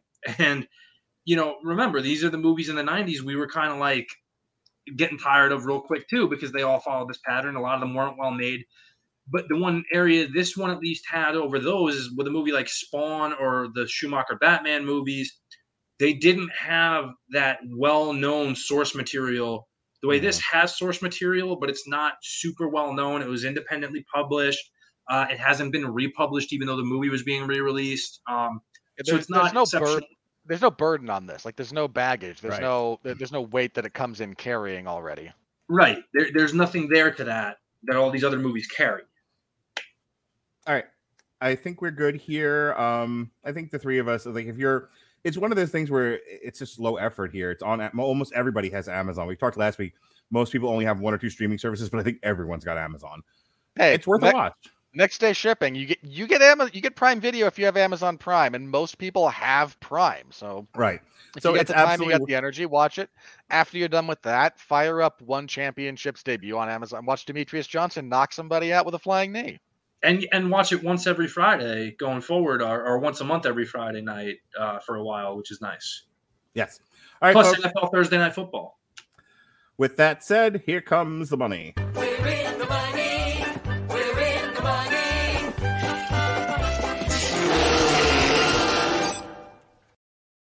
All right. Well, obviously, this did not uh, have. Uh, this was not in theaters. We just talked all about that. Didn't we say it had a? li- Didn't you say last week it had a limited release? Delayed several times. Uh, da, da, da, da. I- No, no, was just released on um, United Artists released on Amazon Studios uh, via Prime. Um, I'm not even seeing like a budget here for it. So let's move on. I I know that I know that Last Blood made ninety one million dollars on a fifty million dollar budget. Perfect. Boy, did And that movie get trashed, trashed by the critics. Got trashed by trashed by fans too. Like nobody liked that. We They- did. we thought it was doesn't okay. love Home Alone meets Rambo? Look, man, I, I I said this when we talked about that movie. I'll say it again here. Stallone should have let the move the, the fourth one, Rambo. Let Mhm. that be the end of of John Rambo. Oh yeah, when he comes home and you see the mailbox, that really should have been the end that's of it. Yeah, Right. He finally No comes home. Yeah, No. exactly. All right, well, the- the number one movie of the weekend, um, which you know, I I had no interest in this, but like Alexis wanted to talk about it. I think Jason. what wanted to a talk piece about of shit movie this was, man. Oh, you saw the invitation? I did. Oh, it's garbage, huh? Okay, okay, hey, hang on, Pat. I need I need you to confirm this description of it. I heard. Okay. If somebody told Stephenie Meyer to write a version of Knives, Out- of not not- of um hide and Go- uh hide and seek, was the one with uh Samara Yeah. Weaving that we covered. Did you? think it was hide and seek. I was like, wait, I don't think we covered it. I don't know. Yeah, I don't know. No, no, hide no, and we did. We told. I I remember talking about it. Um, this this is this is like if if Stephenie Meyer was told, "Hey, read Interview with the Vampire for your next script," and she read the back of the book. okay. All right. Well, the invitation was the number one movie of the weekend, but that's not saying much. And Nathalie Uh, Emmanuel's a, a mega babe. I love her, but like, good lord, this was torture. So Bullet Train went up a spot from, you know, despite Good the fact for that it's been out since the beginning of August. Way to go, from three to two. Beast fell from two to three. That that thing is bombing hard. Uh, Top Gun Maverick at number four. Uh, Dragon Ball Super, which was the number one movie of the previous weekend, dropped to number five. Uh, DC League of Super Pets dropped from five to six. Speaking Three of thousand years of longing, which we debated talking about here, and if I had not been away or whatever it was I was doing, might we might have actually covered. Debuted at seven, so I'm kind of glad we didn't. Um, eh, look, it's a it's a it's a prestige style film. Like that's Sure. that's designed to win awards more than win the box office. yeah. Wait, Um, and then- breaking like like the dance movie? No, no, no, no. Um, Minions: The Rise of Gru dropped from seven to eight. Thor: Love and Thunder, which de- which debuts on Disney Plus September eighth, dropped from six to nine. Where the Crawdads Sing, which is a big moneymaker now for Sony for you know being in such a small budget Hey, make- picture. Look, make a reasonably good film on a reasonable budget, and hey, profit. Who'd have thought? Yeah, really. Um, collect underpants. Nope fell from eight to eleven. eh, Despite the and, and despite all of that, it's still getting a fucking sequel. No what, Mark? No one's gonna say no to Jordan Peele for another four years. Yeah. At which point we'll all realize he's just M Night Shyamalan. Ah, I took the words right out of my mouth. So Elvis ha- is the most successful Baz Luhrmann movie that he's ever made, and that fell from 11 to 12, and that I think is just about to be on uh, HBO Max, which is no longer a service. Bodies, Bodies, Bodies fell from 10 to 13. Rogue One got re-released in theaters. That debuted at 14. Breaking, not the one you're thinking of, debuted at 15. Sorry, Orphan- Orphan. First Kill dropped from 12 to 16, and I believe that's on Paramount Plus now. Uh, Jurassic World, 16 to 17. Fall, 13. Speaking of bombing, uh, 13 to 18. Easter Sunday, 14 to 19. Speaking of bombing, The Black Phone, Not 15 speaking to of bombing. not, not Which is speaking of bombing, 15 to 20. on Peacock. Um, other debuts this weekend were Alienoid, which debuted at 26, The Good Boss at 33, Highway 1 at 47, and Private Desert at 50. All right, here we are at the worldwide. Wait, Private Desert. That sounds erotic. It- maybe. Um, Top Gun Maverick. still actually making- gr- it's actually a gritty war movie about. This is an erotic Well, war that's movie. about as mis- that's the most misleading title since Naked Lunch. So All right, It, uh, le- Top- it, will, it led to the most successful uh, case of false advertising lawsuit since my case against the Neverending Story. Thank so you, uh, Top Gun Maverick is still making money. It was in it was 1.3 last week uh, when we did this. It's now into 1.4. This thing is Good. just unbeatable. Uh, but Way to go, trying its best. Hey, hey, hey, James Cameron and your Avatar crap. Eh? Yeah. Yeah. Um, trying its best though, and trying to eke its way up to a billion dollars. Uh, Jurassic World Dominion at number two at Nah. 990. There Doctor you go, Strange Chris. petering out at 955. Minions, uh, currently the- uh, one of the most successful animated films in quite some time at 869. The Batman 770 at number five. Thor 747. Hey, hey, Thor. You couldn't beat the Batman from January and you got your ass kicked by minions. easy, Suck it. easy. It. was March, And Jurassic World. January. S- Don't let don't no, not whatever. Be accurate. They couldn't beat the Batman from March. Okay, you couldn't beat the Batman from March and you couldn't beat the minions. Suck it. And Star Lord owns your ass. Yeah, stop giving Taika Waititi comic book movies. Watergate Bridge at number seven. Or Fantastic. oxygen. Stop wishing for death on people. Fantastic Beast. Hey, at, you could adapt and find another way to live. I don't care. uh, Fantastic Beast at number eight. Sonic the Hedgehog still not beating Fantastic Beast at four hundred It's one. not gonna, and I'm just I'm disappointed in all of you. That is a weekly thing now. Uh, Sonic the Hedgehog at 401, Uncharted at four one. These are all the movies currently bet uh, doing better than Morbius. Um, speaking of things I do every week now, Elvis at number 11 with 277. The Bad Guys at number 12 at 245. Lightyear, but still better than Lightyear- Morbius. Lightyear couldn't beat the bad guys. Let that sink in. Yeah, Pixar, you are shamed. Too cool to kill. 217. What, nice wait, View, what is what 211. is too cool to kill? You want to take a stab at this? That sounds fantastic. What a great title. It's a Chinese Chinaman movie. Wait, but is it something they're going to remake here and fuck up probably, but it'll be worth seeing once? I hope. And in, in another four to five years. In order to fully realize his dream of being a com- ah, Oh my God, Pat. Fine, go read. in order to fully realize his dream of being a comedian, why accidentally broke into a dangerous scam under the persuasion of the actress Milan, but Wei Chenggong didn't know he was already involved in another real and ridiculous plot. That sounds amazing. This is like the man who knew too little. Okay, perfect. Moving this on. if only they Um, could remake it with. All right, Nice View at 15, The Lost City at 16, Bullet Train at 17, and finally Morbius at 18. These are all the movies that are so bad they couldn't beat Morbius. The Black Phone, no. Be nice to hang on, hang on. Be nice to the black phone. Yeah, Nope. it- well. hang on. No, nope deserves to be shamed for this, as does DC League of Super Pets. Considering the effort Scream. put in. Scream, Death on the Nile, where the Crawdads sing, The Roundup. Um, and I'm done with this list now. All right. Um, You don't want to talk about the Hindu movie RRR, which is actually bonkers. All right, we are into September now, where they're re-releasing fucking Spider-Man: No Way Home in September. Um, Okay.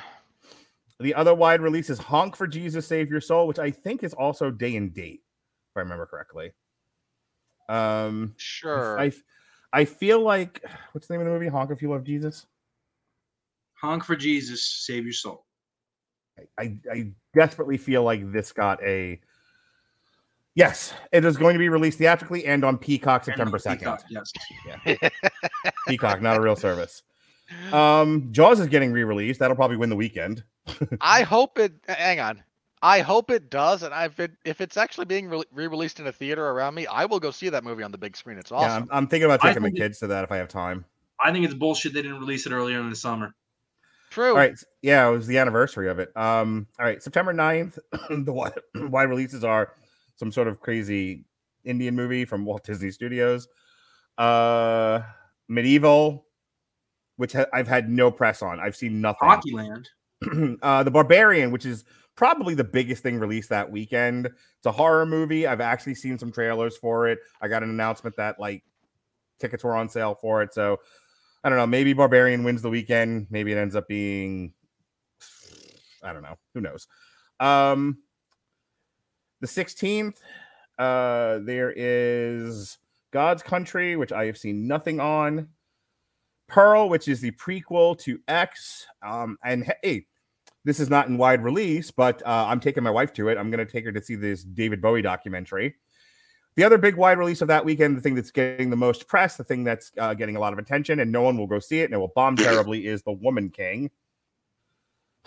Nobody, just nobody. Look, Just everyone out there- trying? I'm just telling you. September every- 23rd. right now, everyone's up there spinning up their think pieces about how the patriarchy oppressed the woman king.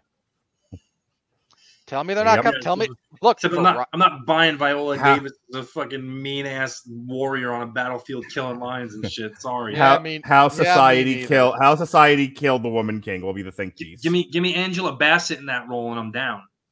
yeah, all right, again, uh, Variety, The Hollywood Reporter, they're all just going to be filled with them. Yep. All right, we got uh, a, re- a re-release of Avatar. We got the Railway Children. I watch Avatar win that weekend, and then September Eh, 30th, probably.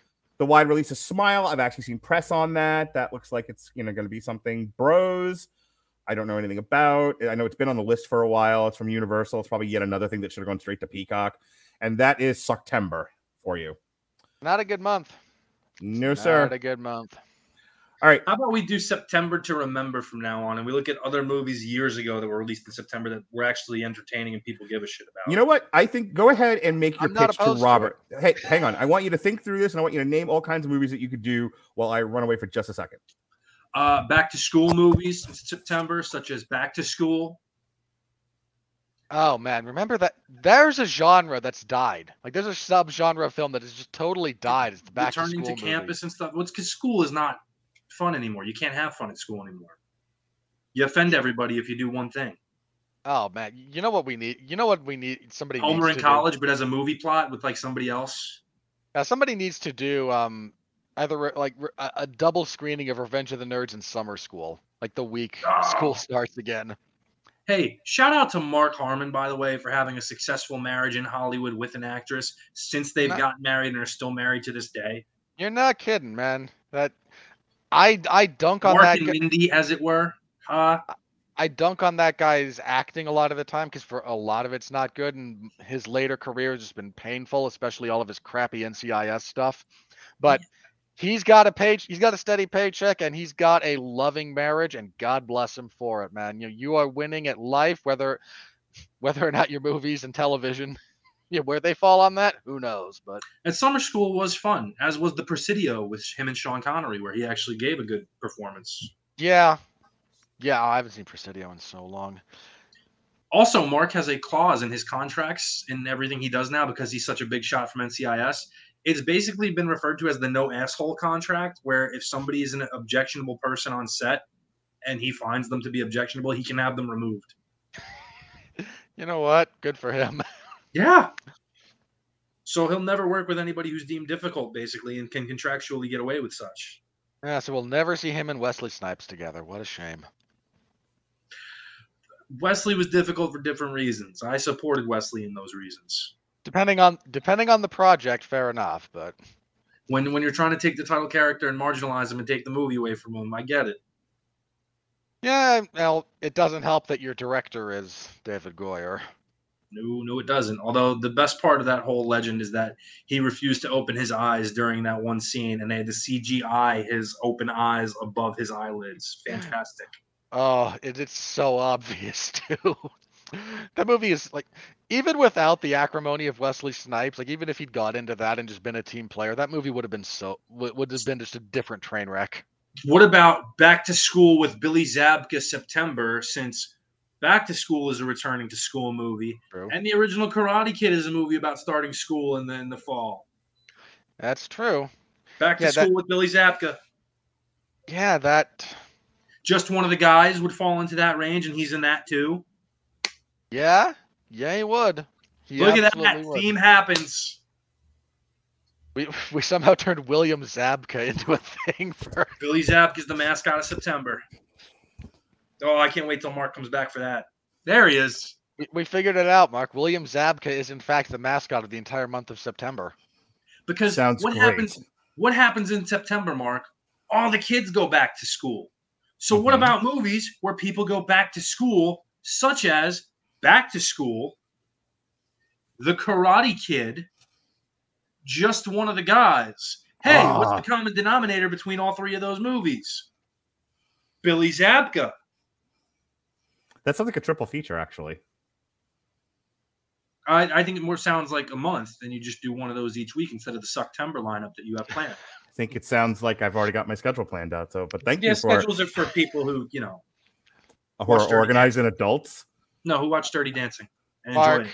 Mark, you have altered the schedule so many times. We both know you could again tomorrow. And I no, alter it to accommodate my busy social life, sir.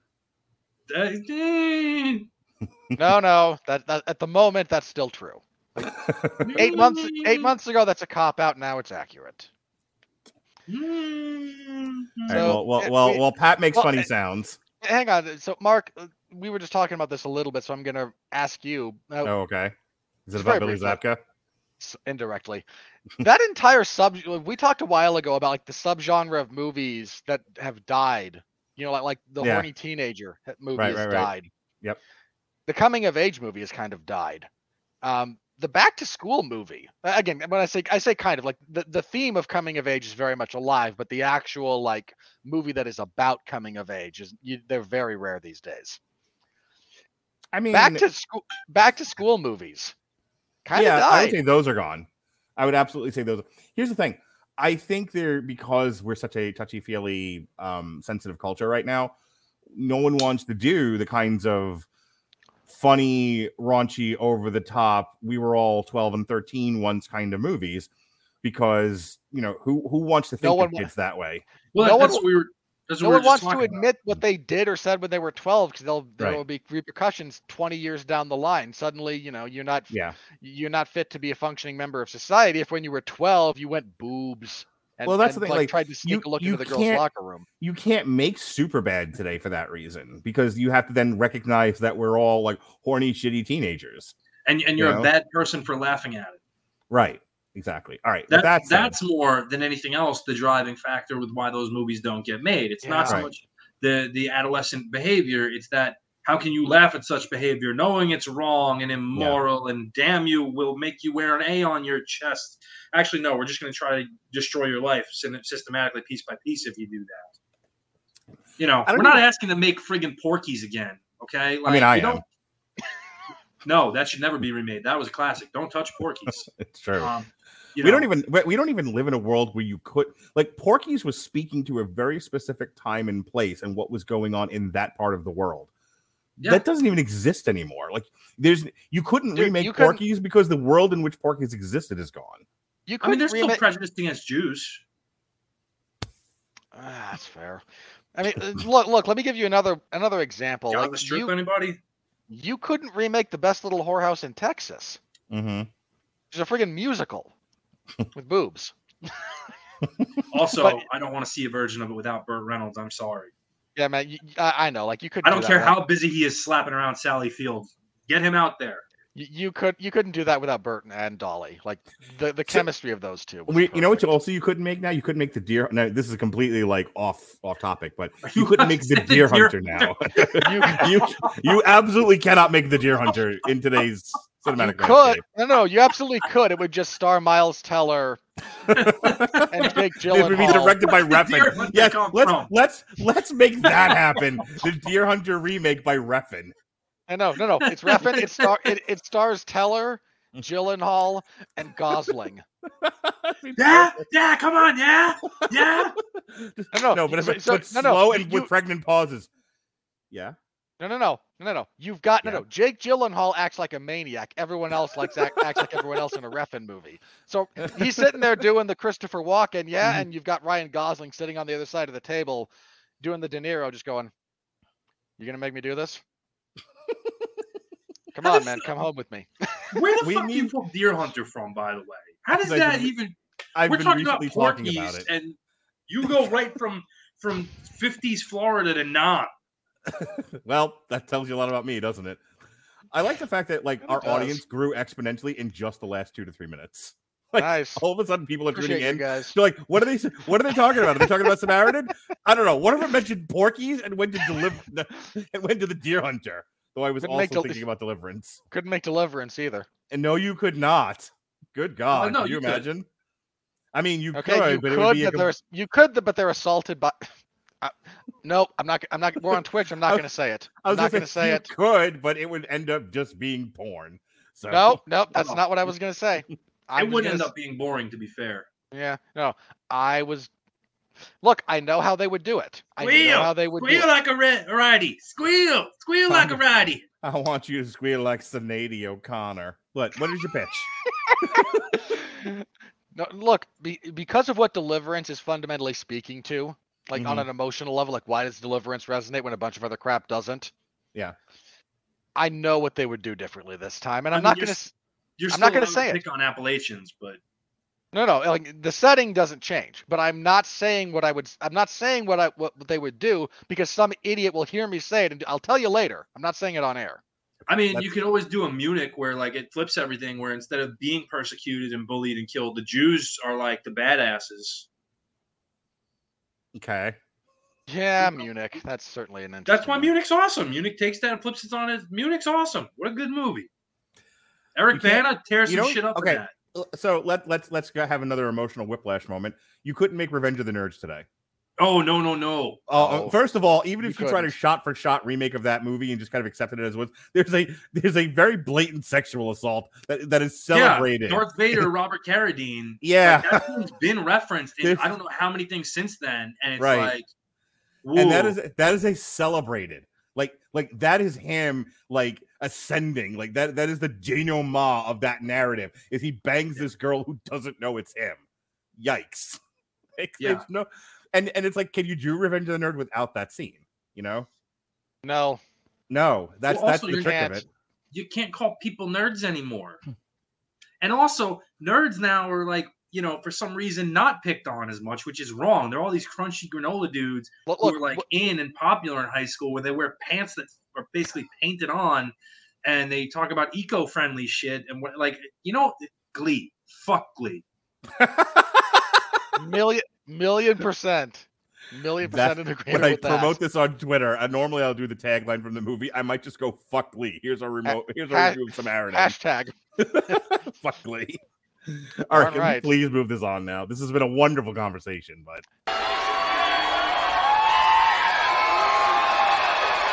Are you ready? No! I said,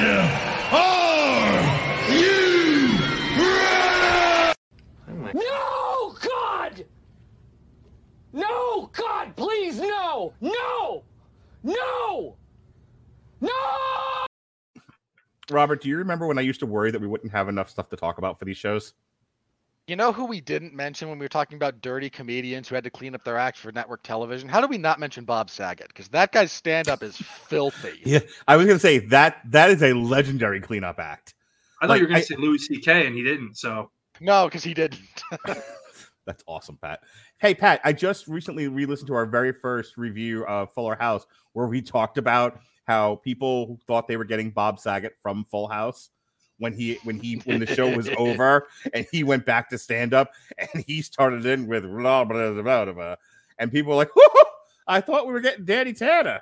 The, got- the, be- the best thing ever is ah so you guys are all here huh fuck well i guess i'll put a, la- uh, a shoebox on my lap and do a puppet show I've got the I've got the uh, I've got the body of a ten year old brain ten year old boy and the brain of a German Shepherd. They're in the trunk of my car, and I'd like to show them to you. All right. Well, the critics hated it. It's got a 36%. yeah, rotten look, that's why we that's why we do this segment because so many of these critics suck at their job. But the audience thought it was just dandy with the 78%. Yeah, about right. Uh, critics let me at consensus- him let me at him Although Samaritan, oh, this is going to be fun. Although Samaritan is better than it could have been, the Stallone-led superhero drama is creatively underpowered. Wah wah. Not uh, these people are not in on the joke, and they're not going to realize that until we, we had to explain it to them. See, like, right. when freaking Richard Roeper gets it right, eh? Well, let's start with Roger Moore of Movie Nation. Uh, let's- Robert's uh, eh, sure. Ro- let let Win- let's Winfree start in. stepfather. yes. The sins of Samaritan are being so dull and generic as to barely be worth making, much less watching. pull up this cocksucker's review history and let's see how many marvel movie he praises as if they're not all generic and fucking dull The majority, actually. I we we Yeah, talked this about guy, Roger Moore. this guy more than one fucking hates occasion. everything, Pat. Yeah, this is not gonna be. This is not gonna go well. Oh, Um, I thought that said transmitter approved critic, and looking at him, that would make sense. That's not nice, Pat. What is he? What Um, is he? Uh, the hot potato George Michael, portrait of an artist, and I like George Michael, but come on, man, what are we doing? What column is his stuff? So, okay, so he okay, so so the rating, so the left of the left column is is what his rating was. Yeah. because I did this wrong the last time. Yeah, you did. Um, let's see. Let's see. Right, look, he- here's the only thing I give Roger more credit for, and I absolutely give him credit for this. wait. He saw Dragon Ball. Yeah, Like, no, no, no. Here's what I give him credit for. S- m- Mhm. m- seriously, that dude is in the trenches. Like he Yeah. watches a lot of stuff, and I say that to his credit. Like he's not one of he's not old man Morgenstern who does you know two reviews a a month and is like, yeah, that that fills my that, that gets me to my pension. Now, like Roger Moore is in the trenches when it comes to this stuff, but yeah, he's he's way off base here. Um, again, like it, if you're reviewing this movie and you call it Right. dull, I think He you're get- missing the point. he gave Prey a two point five out of four. Nah, Oh, so he's just a pussy. He gave Bullet Train a three out of four. that's fair. Let's see. He gave DC League of Super Pets a 1.5 out of 4. Yeah, he's actually bet he didn't even watch that and just felt like people wouldn't question him doing that. it's like Enti- nobody, nobody, nobody questioned that review. entirely possible. Yeah. So anyway, Yeah. back to yeah, it Oh, he gave the Gray Man 1.5. Um, he can't. This guy can't even say something really sucks. Like what if if you're going out of four, Gray Man's a one out of four. Like it's not one and a half. uh, let's see where the crawdad. Oh my God, where the crawdad sings, he only gave her 1.5. Why? He wasn't paid to say nice things about it. Because it because it was dull and uninspiring, and he questions whether or not it should have been made. Uh, let's do a few more here. See if we can find something that'll pick, piss Pat off. Um, ah, there we go, Pat. Thor: Love and Thunder, 2.5 out of 4. Yeah, I'm, I'm not shocked by that. Yeah, Let's avoid it's so generic and but yeah, okay. So Thor: Love and Thunder, that's not generic. That's yeah, right on. It- I'm going to assume he slept through most of Thor: Love and Thunder, uh, and he, like uh, that, or he loved it so much the screaming goats are now his. he alarm was sound. probably just happy that Hemsworth was pretty much naked. was in fact naked more than once, but hey, it's okay to objectify the male body, but not the female body. Rob Gonzalez of Rob's Movie Vault. Stallone keeps his end of the bargain.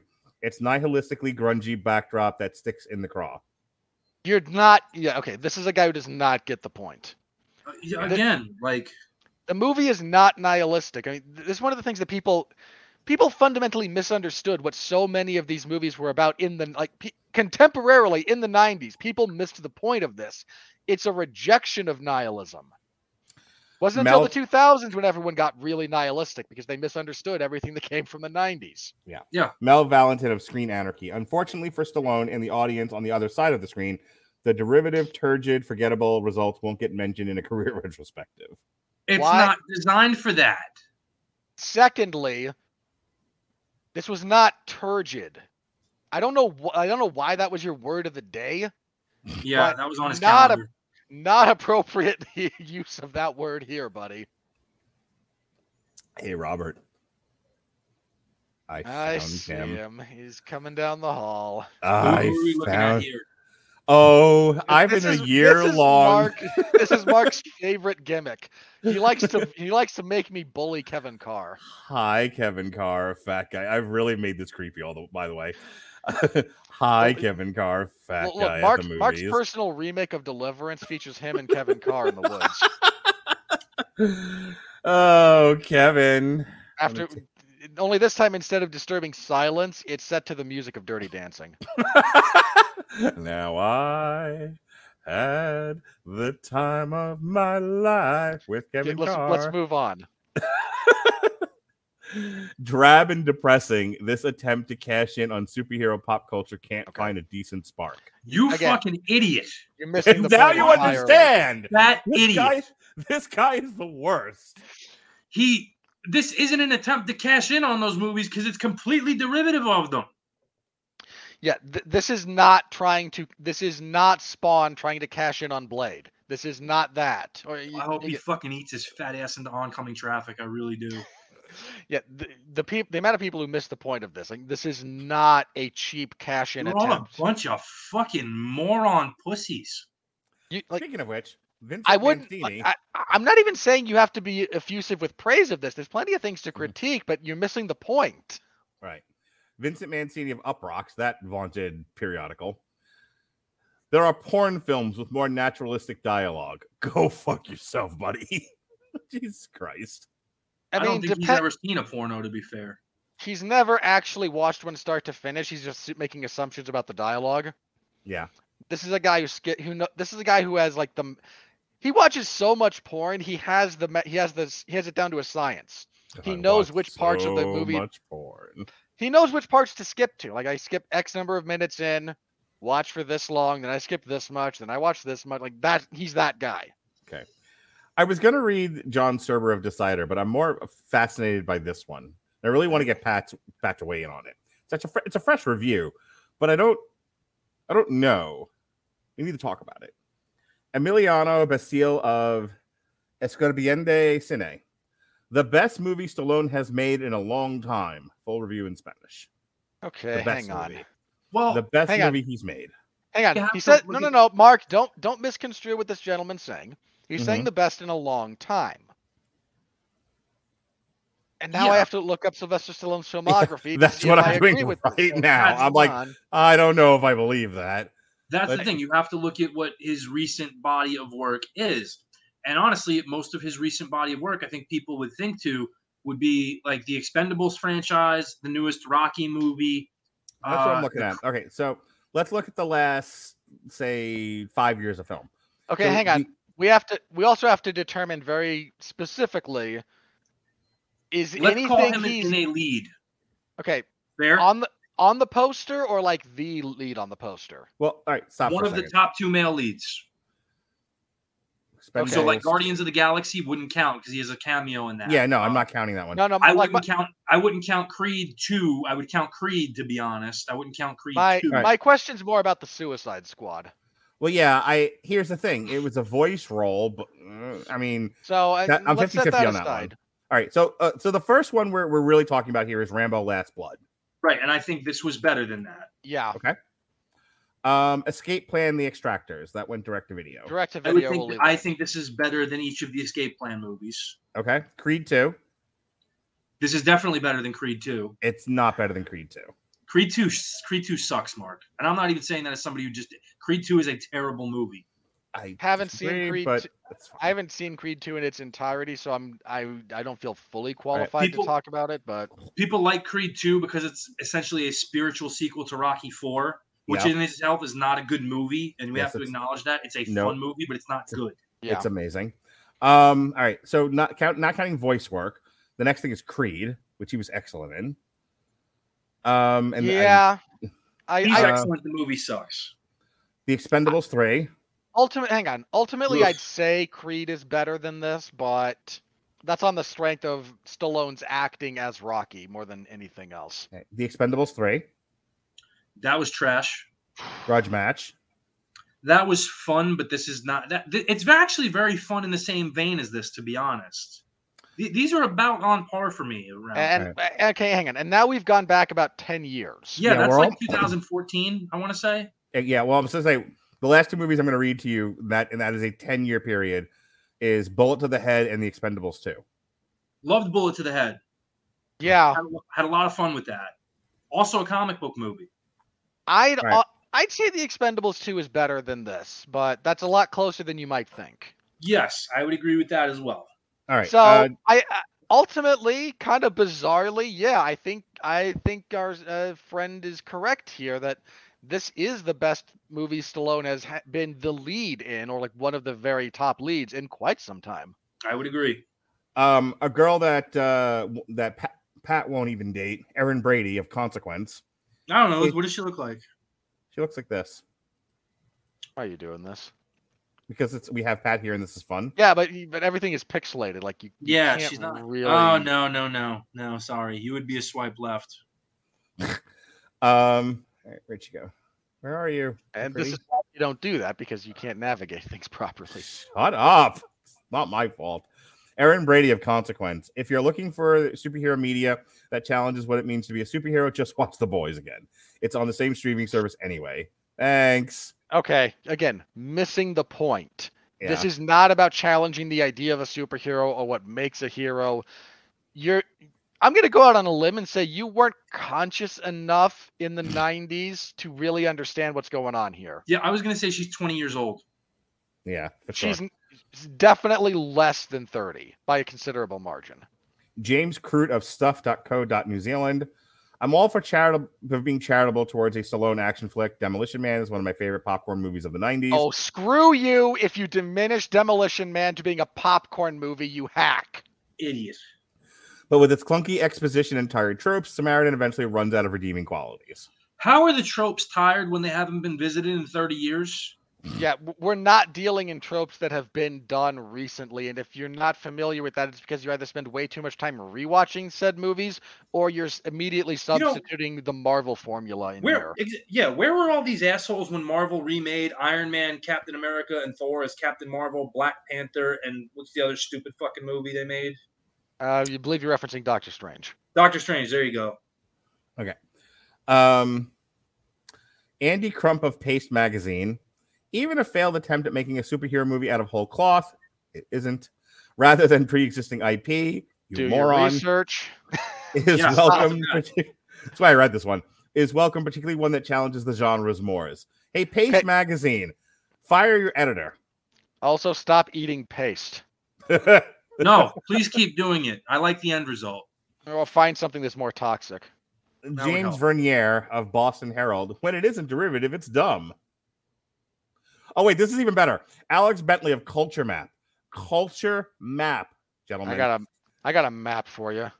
Samaritan is not based on an existing comic book or graphic You're novel. an idiot. Well, you're off the cultural map, so there we go. Yeah. Uh, in its attempt to create a superheroic character from the ground up never gains any traction. Stallone still has a presence, but he needs a much stronger story to pull off a movie like this. Again, Why are we like a dumb podcast that gets very few views, more do- doing more research than the people who are paid to do this? Because Well, we You're care. one of the only people who still acknowledges Rotten Tomatoes is worth anything, and you should stop doing that. Oh, this fit, but no, I, I can't not do this bit. This bit is fun.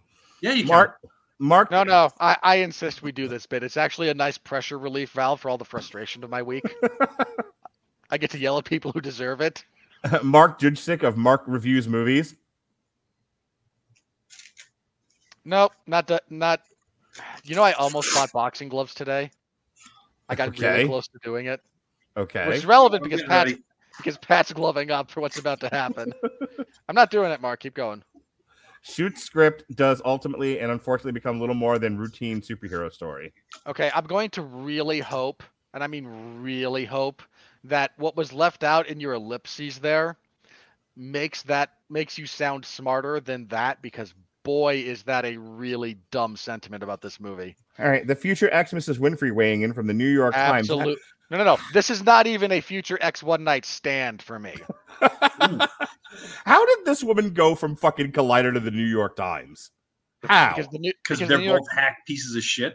because the New York Times is a former newspaper, like Collider's a former outlet. Who Yeah. did Amy Nicholson let in her butt to get on the New York Times writing staff? I want to know, and I want to talk to the guy. She didn't. No, no. She didn't. You're assuming it's a guy. One, That's she did, very patriarchal of you. One, she didn't actually let him. Two, she just said he did, and he and he realized that the mere implication of that impropriety would be the end of him. So he is now beholden to her. Uh, how, and to, that's called a boom one punch knockout. how to butt sex your way to the top of the New York Times, former newspaper. You just lie about it, and they'll say they'll have to go along with it. and, then the, and then you get a critic's job. Terrific. Please, anyone who's listening to this, give this review to Amy Nicholson just to hear that part.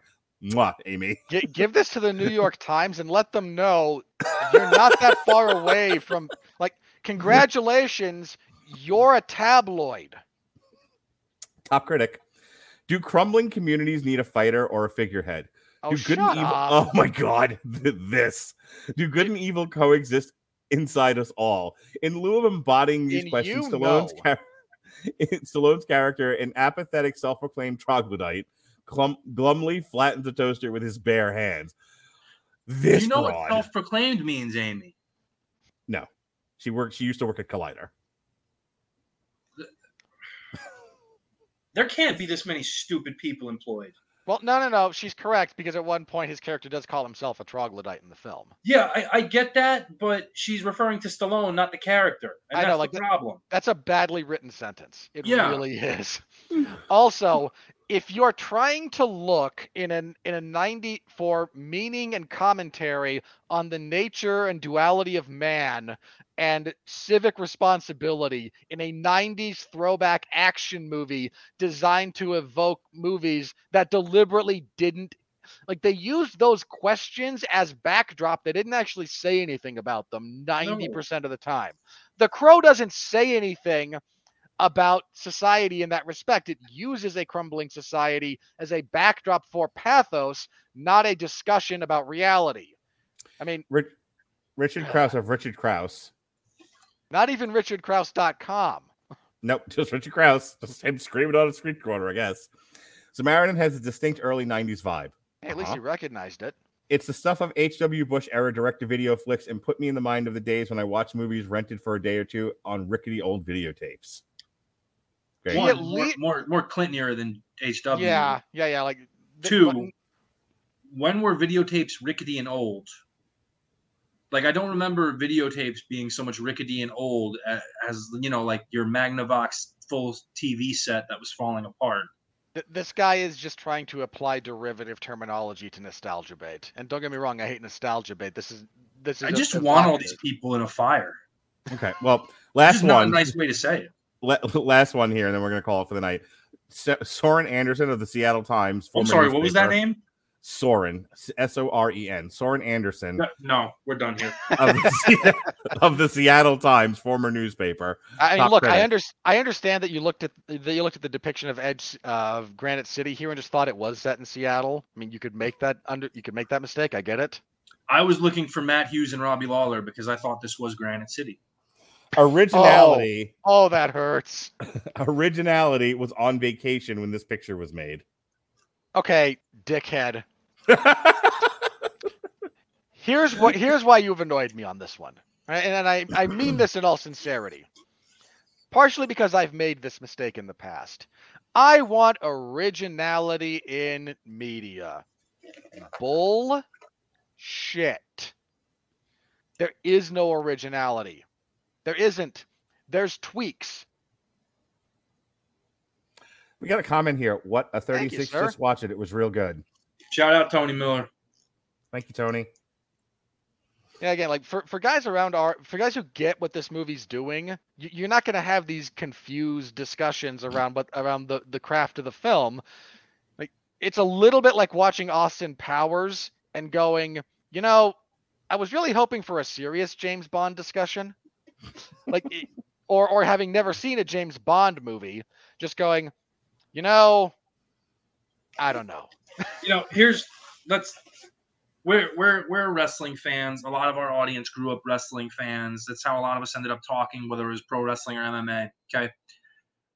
We don't watch Hulk Hogan to see chain wrestling exchanges and beautiful high flying counters. We watch Hulk Hogan because we want to watch him be superhuman, slam 400 pound men, take unbelievable punishment, come back and save the day we watch Stallone for the same reasons in those types of films. Yeah. We don't watch, you know, uh, we you know, let's let's pull somebody out here. Let's we don't watch Daniel Day Lewis do those things. Right.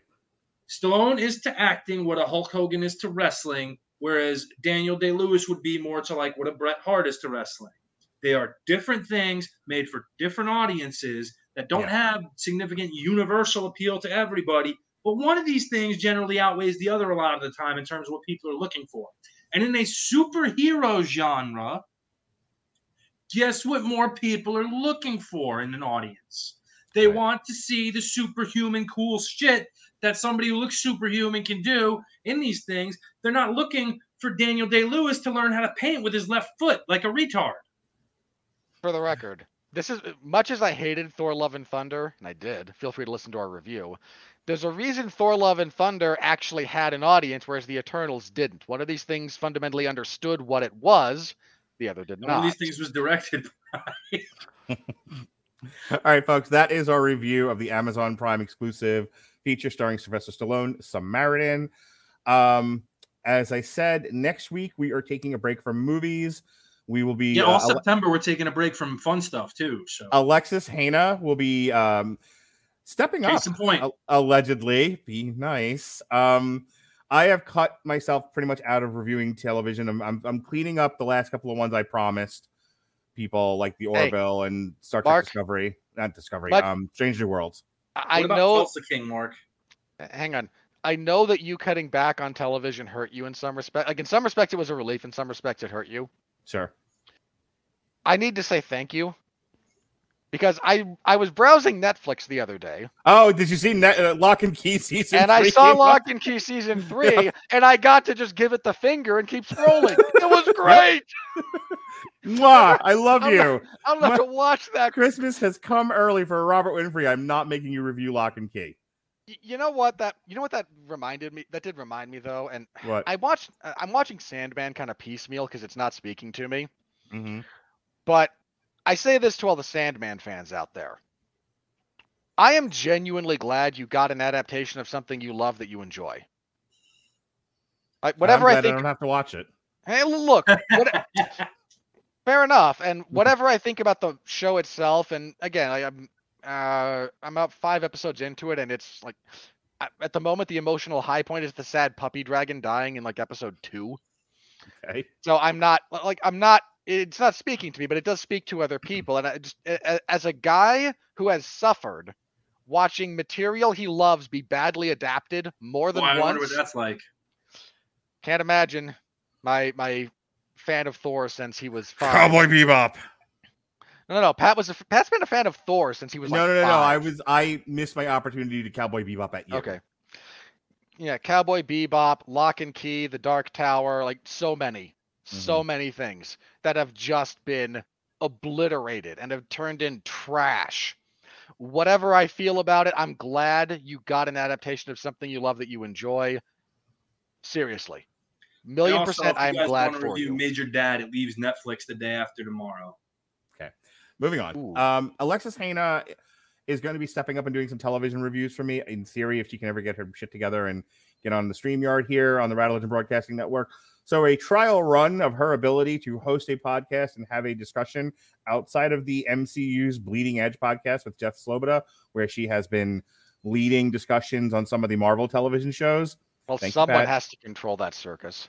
yeah, I was actually just on that. Speaking of controlling a circus, um, How, how I'll ask you once we're off air how that was. it was fine. They were fine, lovely gentlemen. I, as you turn into a giant as you turn into a green rage monster. I know how this goes. shut up. Um, anyway, had a lovely time. Uh, there, there was tea and crumpets had. Upload season two. We're like months late on this, but you know, September. So we, we this is where it fit in. Uh, so we'll be reviewing. She'll be leading the discussion of Upload season two a week from tonight, uh, as there is no movie to review. But we'll be back on the 13th. We'll be re- reviewing uh, Robert Zemeckis' Pinocchio, which is streaming on Disney Plus September 8th. And then we're skipping another week. Um, the Tuesday slot will be filled by myself, uh, Jesse, and David. We'll be reviewing the Orville season three. And then uh, we'll back we're back on a special Wednesday edition of Damn You Hollywood as I will be at a concert on Tuesday. Don't do Uh, that. Don't mime that. That'll get us in trouble. I don't even know what you're doing. I'm looking at the schedule, you bastard. Um, we'll be looking at the. I think it's debuting now. It, they've gone through this like several. Jesus, Pat! I just saw that. the Munsters by Rob Zombie, which ought to be fun. I believe it's going to be debuting PVOD and on Netflix for some odd reason on the same day. I'm Either way, it'll- optimistic about that.